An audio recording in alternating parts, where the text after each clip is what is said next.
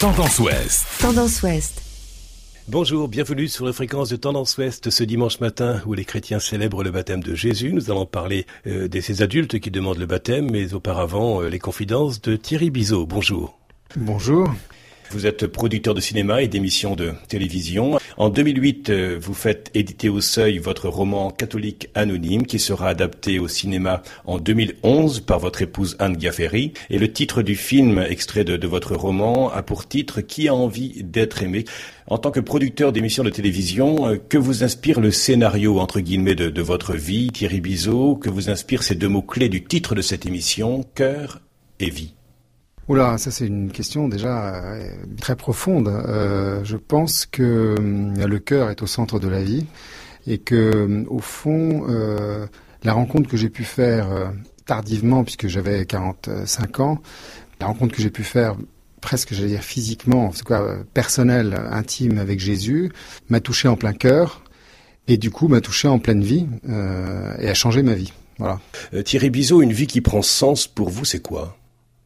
Moi, j'ai toujours considéré que j'étais euh, père de famille, euh, c'était mon premier job. Euh, mari, puis producteur de, télévision, c'était ça mes, mes, fonctions. Et puis être humain de façon générale, mais avec l'impression aussi que je faisais pas grand-chose. Et puis, une fois de plus, cette rencontre avec Jésus a, changé beaucoup de choses parce que, si je devais résumer, je dirais qu'elle m'a sorti de moi-même, enfin plutôt, ou réconcilié avec moi-même, c'est paradoxal. En gros, je ne suis plus, depuis cette rencontre, je ne suis plus le héros principal de ma vie.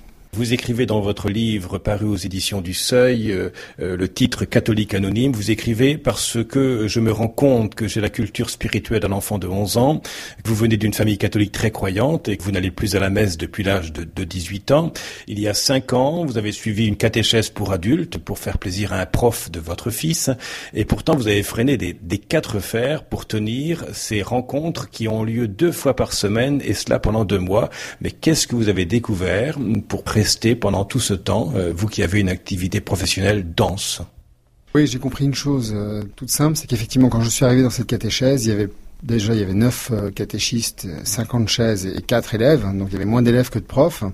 Et la première chose que j'ai faite en regardant ces élèves sans les connaître, c'est de les juger et de les catégoriser immédiatement et de façon définitive dans la catégorie des, de pauvres types. Je me suis dit, pour venir à une soirée aussi minable dans un endroit si glauque, c'est que ces gens n'ont rien dans leur vie, ils n'ont pas d'amis, pas de famille, pas de télévision même, ils n'ont rien. C'est des pauvres types, c'est des bras cassés. Euh, et alors que moi, moi, je suis un type formidable. Euh, je me disais, moi, j'ai une famille, j'ai beaucoup d'autres choses à faire. J'ai fait les secs quand même, je suis producteur. Ah, je suis producteur, j'ai fait les secs, j'ai plein de choses à faire. Je fais un effort en venant ce soir. Ils se rendent pas compte de la chance qu'ils ont de m'avoir. Bon, c'est pour vous dire l'état d'humilité dans lequel j'étais. Et ça a duré deux mois et demi.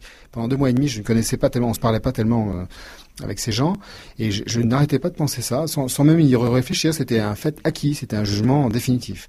Et j'ai mis deux mois et demi, c'est même arrivé au dernier jour de la catéchèse et de la séparation, pour comprendre que ces bras cassés, j'en étais un aussi, et que j'avais juste mis, été assez bête pour mettre deux mois et demi à me rendre compte d'une chose aussi simple, que moi aussi, j'avais pas mieux que cette petite soirée, que personne m'avait forcé à venir, et que je faisais absolument pas aucun honneur à ces gens à venir, mais c'est eux qui m'honoraient au contraire à me recevoir et à me prendre dans leur euh, groupe, et que j'avais juste mis deux mois et demi à comprendre une chose aussi basique. Voilà.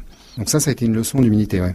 Alors vous êtes producteur d'émissions de, télévision, vous connaissez euh, la, formation continue. Ce que vous avez vécu comme catéchèse, euh, comme recommençant à croire, puisque vous avez été baptisé enfant, mais euh, vous avez arrêté de, pratiquer à l'âge de, de, de, 18 ans, est-ce que c'est cela que vous avez vécu aussi à l'occasion de ces, de catéchèses, une formation continue? Et je trouvais que c'était intéressant du point de vue intellectuel. Je me disais, au fond, j'ai une culture spirituelle d'un enfant de 12 ans alors que j'en ai 45, donc c'est pas inutile.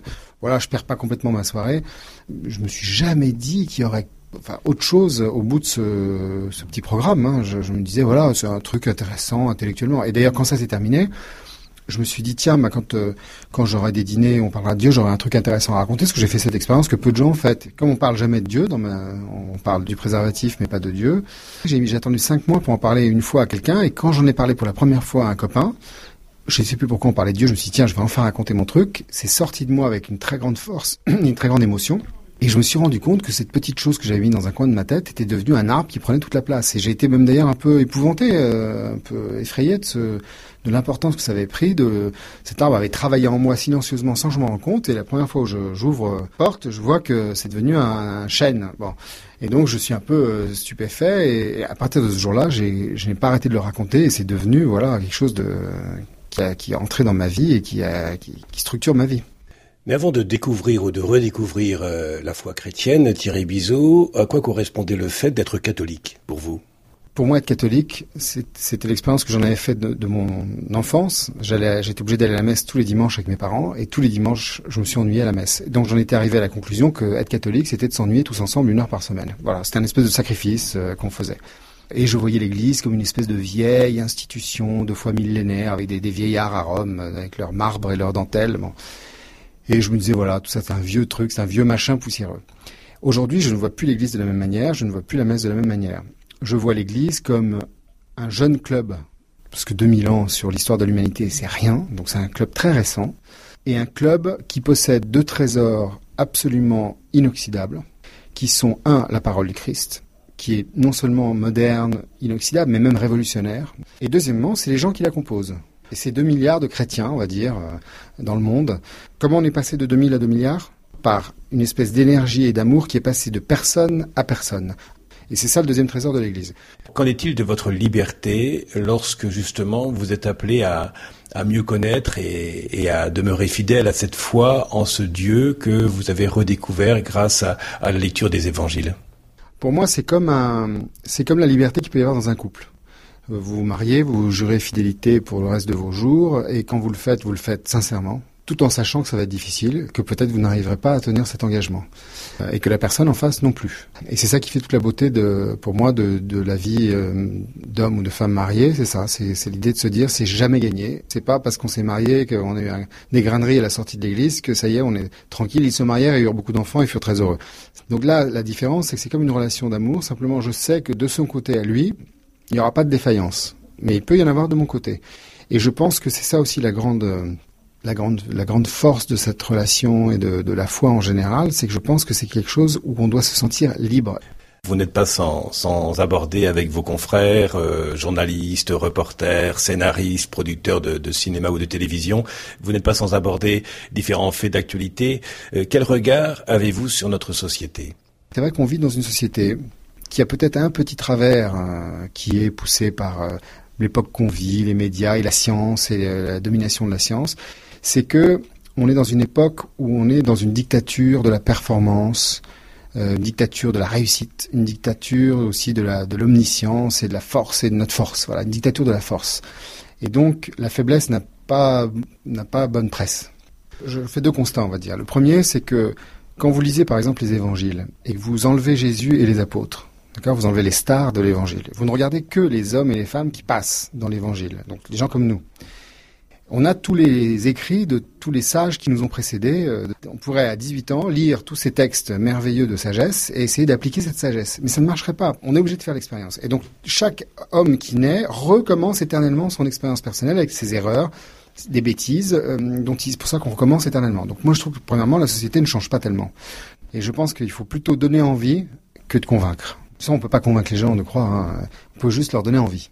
Et nous retrouvons l'un des mots du titre de votre film, Qui a envie d'être aimé, qui est donc paru aussi en, en DVD. Merci Thierry Bizot pour ce temps accordé à, à, Tendance Ouest et son magazine Tendance Confidence. Vous avez également préfacé euh, un livre qui vient de paraître, Catholique débutant. Julien Leclerc en est l'auteur, sera l'invité de cette seconde partie d'émission. Nous écouterons son témoignage dans quelques instants après cette respiration musicale sur Tendance Ouest. Tendance Ouest. Tendance Ouest suite de votre magazine Tendance Confidence. En première partie d'émission, vous avez pu écouter le témoignage d'un recommençant, c'est ainsi qu'on les appelle, des personnes qui redécouvrent la, la foi en la personne de Thierry Bizot, qui est producteur euh, d'émissions de, de, télévision et qui est aussi l'auteur de, de, de, ce DVD euh, Qui a envie d'être aimé. Il a préfacé le livre qui a pour titre euh, Catholique débutant. C'est le témoignage de Julien Leclerc, euh, qui a donc euh, demandé le baptême il y a trois ans. Julien Leclerc, bonjour. Bonjour à tous. Avant que nous ne parlions de votre livre, une région que vous appréciez, la région Normandie. particulièrement parce que je, je vais en vacances à Dives-sur-Mer depuis à peu près 30 ans. J'y passe euh, au grand minimum euh, deux à trois semaines euh, par an tous les étés. Quelques précisions peut-être sur votre itinéraire de, de vie d'étudiant alors, j'ai suivi une classe préparatoire. Ensuite, j'ai continué des études de lettres euh, à la Sorbonne. J'ai très vite travaillé dans le journalisme et dans le dans ce qu'on peut appeler euh, la veille médiatique, donc l'analyse euh, l'analyse média. Et donc bah, j'écris aussi, j'écris énormément. J'aime ces territoires comme comme la Normandie qui qui qui respire la lecture.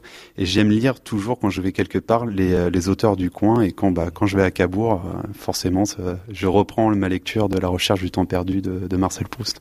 Un parcours de conversion. Euh, qu'est-ce que vous acceptez de, dire aux auditeurs de Tendance Ouest euh, ce matin sur euh, les principaux chapitres de votre vie?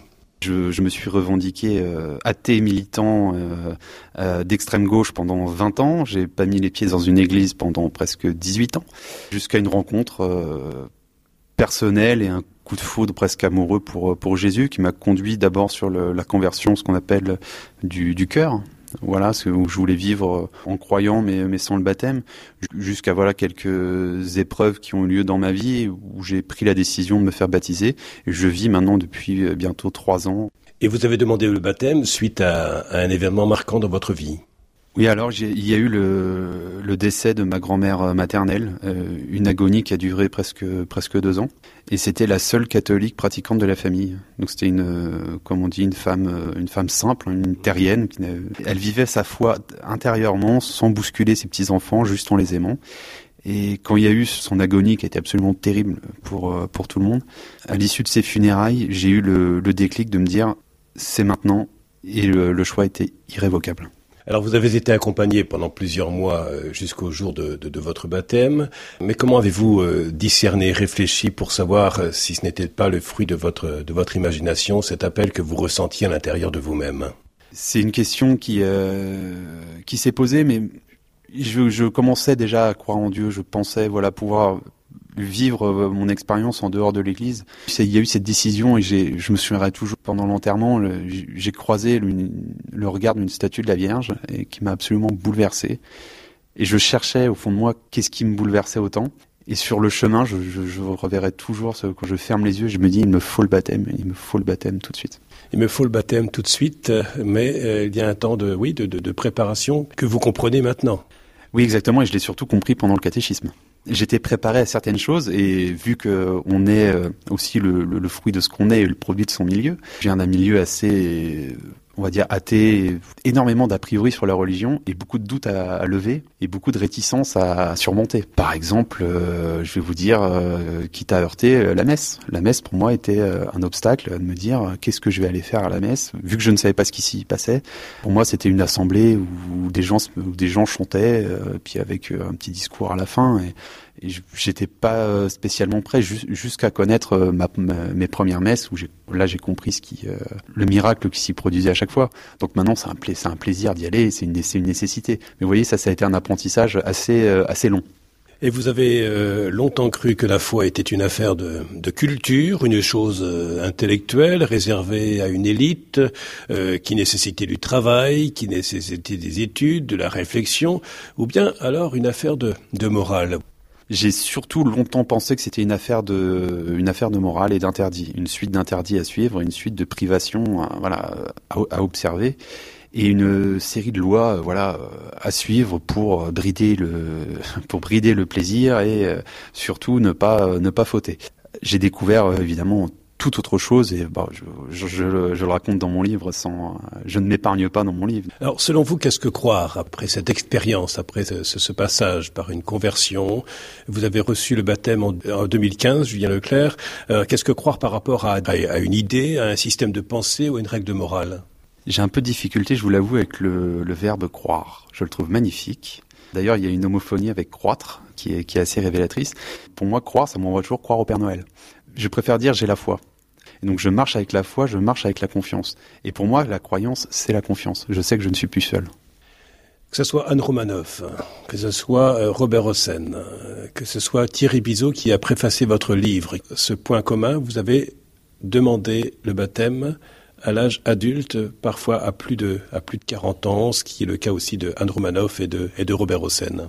Oui, exactement. Alors moi, c'était, j'étais plus jeune, j'avais pas tout à fait 30 ans. C'est une grâce inespérée en fait dans le dans ma vie d'avoir pu euh, d'avoir pu me, faire baptiser alors que alors que je ne voulais pas rentrer dans une église quand quand j'étais enfant. Donc oui, c'est un c'est un bouleversement.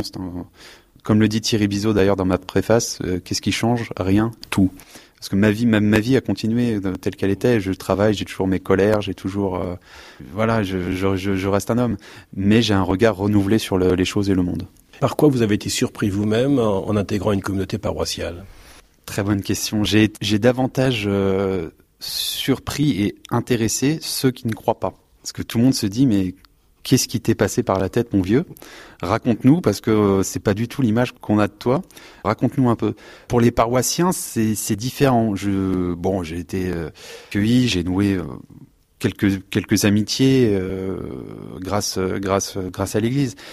Mais pour eux, j'étais quelqu'un qui découvrait un peu sur le tard, qui, qui, avait un peu de, qui avait des lacunes. Voilà pour les, les, gens qui ont grandi, élevés dans la religion, si vous voulez, c'est quelque chose, c'est assez naturel, c'est familier. Il n'y a rien d'extraordinaire à aller à la messe le dimanche. Mais alors, pour ceux qui en sont éloignés, ça suscite au mieux l'interrogation. Au pire, ça peut susciter le, le rejet. Et par quel mot pourriez-vous qualifier cette émotion que peut-être euh, vous ressentez après avoir reçu le baptême euh, pour devenir chrétien à l'âge adulte?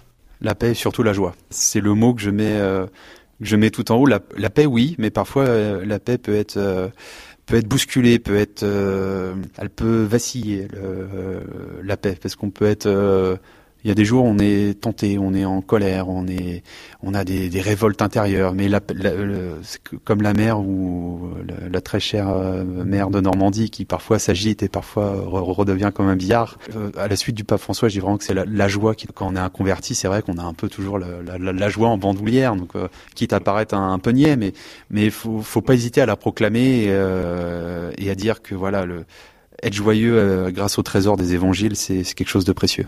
Julien Leclerc, l'invité de Tendance Confidence. Je vous laisse rappeler le titre et la maison d'édition de votre livre. Catholique débutant aux éditions Talendier. Merci beaucoup. Et merci à vous. Dans quelques instants, votre journal de 9 heures proposé par la rédaction de Tendance Ouest. Auparavant, c'est votre billet spirituel qui, en ce jour où les chrétiens célèbrent le baptême de Jésus, eh bien, cette méditation vous est proposée par euh, l'abbé Henri Vanier du diocèse de Coutances et Avranches. Quant à moi, je vous retrouve dimanche prochain avec d'autres invités. Passez une belle semaine. Podcast by Tendance Ouest.